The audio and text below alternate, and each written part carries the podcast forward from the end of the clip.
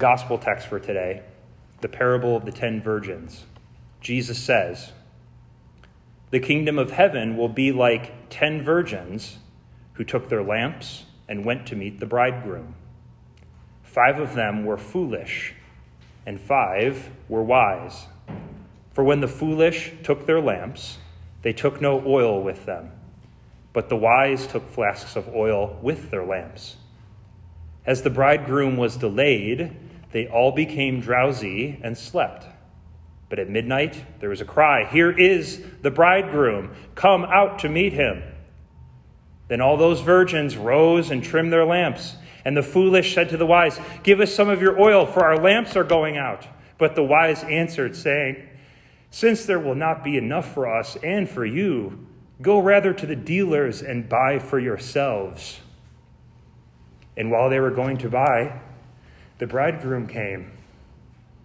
And those who were ready went in with him to the marriage feast, and the door was shut.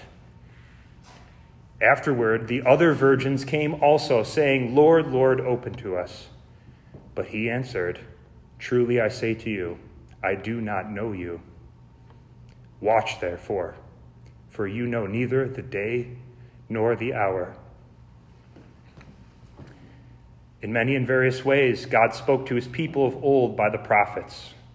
But now, in these last days, he has spoken to us by his Son.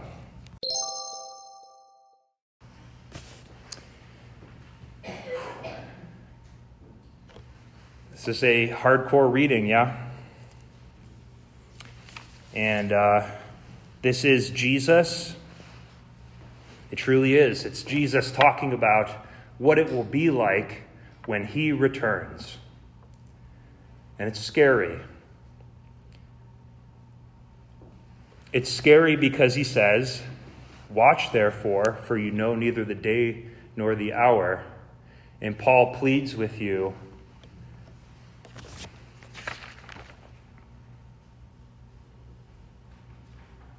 Let us not sleep as others do, but let us keep awake and be sober.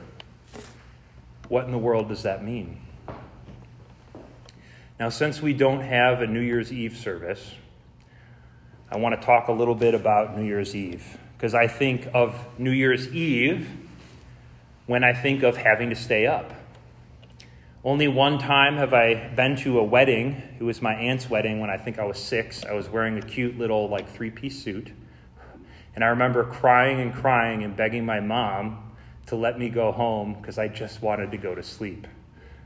To the point where I felt like I was in pain because I was so tired.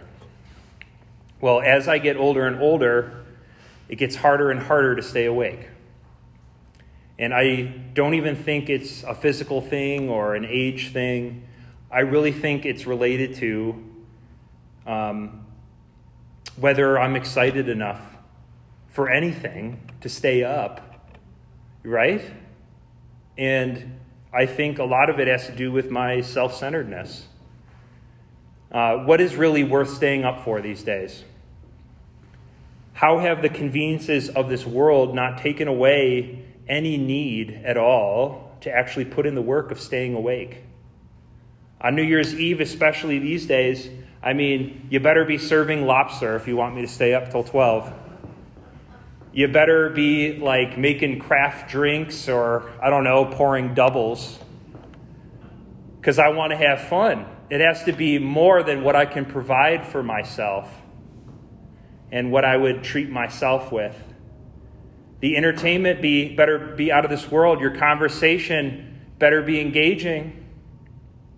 If one of the songs more so when you're watching like WGN, you know, if one of the bands stinks, I'm going to turn it off. If there's only a vegetable tray, why am I going to stay up till 12? Right? But most importantly, if I go to bed at 9 o'clock, I'll wake up and it will be 2022. No work, I didn't have to stay up. I didn't have to tape my eyes open or drink an extra cup of coffee. Gone are the days also of, you know, when I was, like I was talking to the confirmands and they have no concept of this. I used to go with my friends at midnight to the new movie that was coming out, and I would dress up as one of the characters. I remember seeing the new Harry Potter movie and dressing up like Hagrid. I had pillows stuffed under my trench coat, a fake beard, a wig. It was excellent. I was so excited just to do it with my friends. But now I can just watch the new movie immediately when it comes onto the streaming service in the comfort of my own home on a better TV I'll see everything. I can hear everything. No one's coming and going, bothering me during my movie. I can eat what I want, drink what I want, all at the press of a button. Everything revolves around me and my immediate needs, and it all happens exactly how I want it to happen. And don't forget the flip side. We remember being in fifth grade, going to the slumber party, and you didn't want midnight to come because you wanted to stay up with your friends and the light the night to last forever. Now, I don't know how cool you guys are, but I didn't want prom to end. I really enjoyed prom, and I wanted to keep on dancing and being with my friends and having punch and taking pictures. I didn't want it to be over. I didn't want midnight to come so soon. You want the party to keep going. Now, here in this text, Jesus is clear. He is a bridegroom, and he's going to return sometime soon to marry his bride, the church, and that's you and me. And it's going to happen at a time that no one can predict, and the church might have to wait a long time. And I just want to take a second to depart uh, to talk about this. You know, um, this service, evening prayer, it developed as a, a service that the lay people could lead. They didn't need a priest, they didn't need a pastor. Because if it was the 14th century, the shogun came and killed them all. If it was Nazi Germany, your priest was in a concentration camp.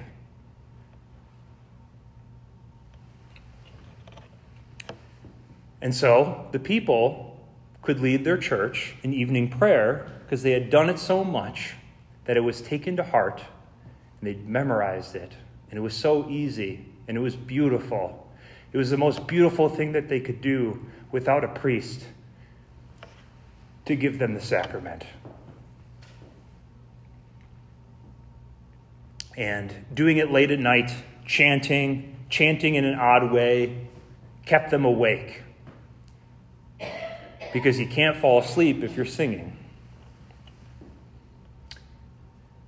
We don't know exactly what our roles as individual Christians will be at that final wedding event. We don't know how it will work. We just know that on the last day, we will experience the marriage between the risen and triumphant Savior Jesus and his bride, the church. We'll experience, after a terrifying and violent turn of events known as a great tribulation, some of you may be going through one of those right now.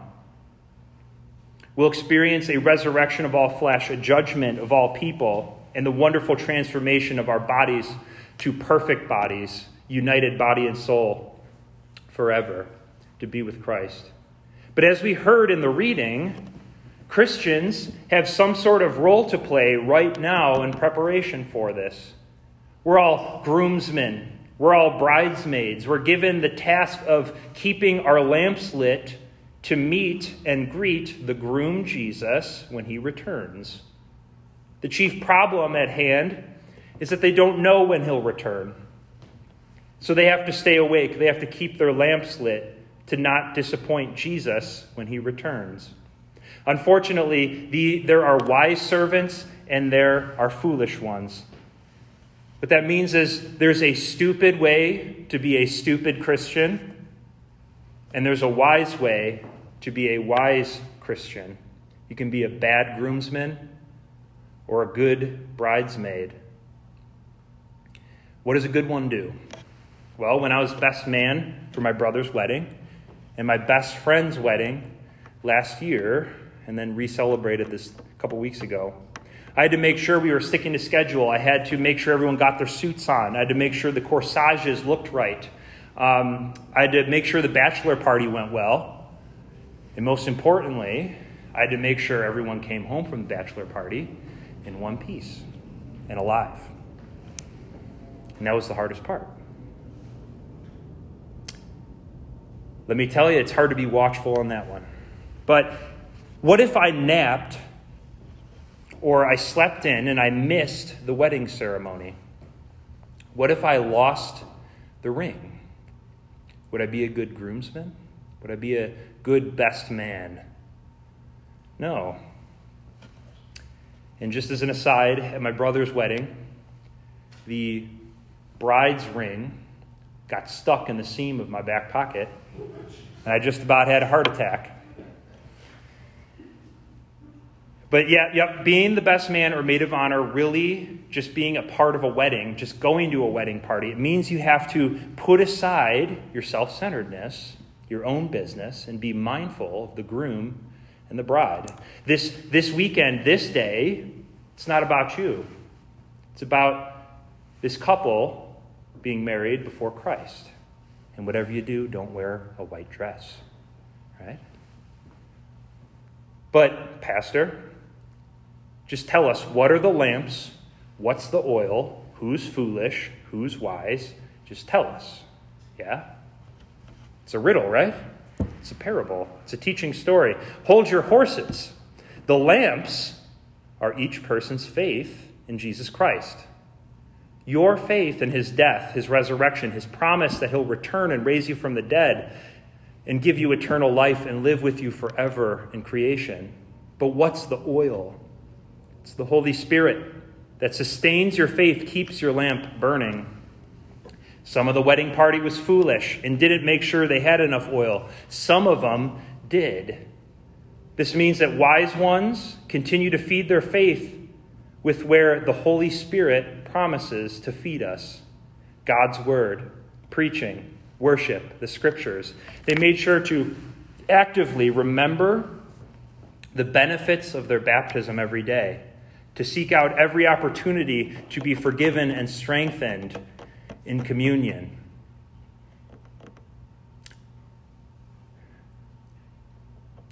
Think of the church in 1 Thessalonians 5. They're looking around, their numbers are getting small at worship. People who have strong faith in Jesus are dying, and Jesus hasn't returned yet. Is it something that we did? Are we wrong? Have we been doing it the wrong way? Should we change? Paul says, no. Just be faithful. Stay awake. Keep awake. Put on that helmet. Put on the belt. Put on the breastplate. The scriptures, faith, hope. Put them on and stand firm and stand guard. Because you are a priesthood of all believers standing before and between the world and God. The temple curtain has torn in half, and the world is looking to you, and you're doing something weird.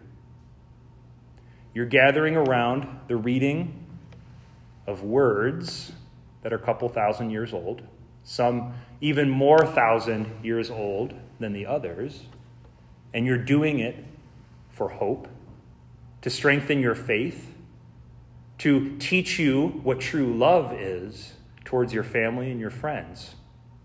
And all Jesus is asking you to do is to talk with them about it. Talk with your friends, your enemies, forgive them, share it with them. Stay awake. I'm coming soon. But the foolish ones, the ones who neglected to seek the Spirit in the Word and the sacraments, ran out by the time the groom Jesus returned. Instead, they got tired and fell asleep. They didn't stay awake. They blew it. They fell from their faith. They ceased to listen and hear the Good Shepherd's voice. It wasn't good enough for them. They turned off the TV. But they can't ruin Jesus' wedding. Jesus' wedding goes on without them, even though they desperately want to come in. The door is locked, and it's too late. Truly, I say to you, I never knew you. Not having fed their faith, they fell away. But for those who are prepared, who believe in Jesus Christ's sacrifice for their sins and continue to stay awake, actively seeking Him out, His words, His guidance, they will not just attend the wedding feast, they will go in with Jesus. And that is something beautiful. And just as a, another aside, many people ask, you know, Jesus, why, why don't you come back? Come, Lord Jesus. Jesus wants to give every opportunity for every person to repent and trust in God and have faith in Him. He doesn't want to lock the door and keep them all out. He wants you, his hands and feet, his groomsmen and bridesmaids, to tell your friends, your family, your enemies, the people you run into about him, that they also can prepare themselves and stay awake. But at the end of the day, it all comes down to your own watchfulness. And so Jesus triumphantly, and I've told you this story before, but a, the, one of the most lovely people that I've met, when I met her for the first time, when I came here to be your pastor, I remember her telling me, Pastor, remember, I don't really like the Old Testament. And so, every opportunity I can, I want to share with you beautiful words from the Old Testament. I want you to hear Jesus talking to you in our Old Testament lesson today. Whatever picture you have of Jesus, whether it be from growing up, whether it be how your parents shared him with you, whether it be something you picked up in college when faith became your own, picture Jesus like that, telling you these words. Behold, I create Jerusalem to be a joy, and her people to be gladness. Behold, I create new heavens and a new earth. The former things shall not be remembered or come to mind. Your sins, things you've done wrong, will be not remembered. They won't even come to mind. They will build houses and live in them. They'll plant vineyards and eat their fruit. All the work that they do won't be done in vain. The wolf and the lamb will eat together. The lion will eat straw like an ox instead of killing and hurting. Dust will be the serpent's food because Jesus has stepped on his head. They shall not hurt nor destroy in all my holy mountain, the New Jerusalem Zion, heaven, which will be here on earth. When he returns, there will be a great wedding feast. He'll create the heavens and the earth anew. Heaven will come down to earth. We will live perfectly and love perfectly. We will be with him, our Savior, forever resurrected with transformed perfect bodies.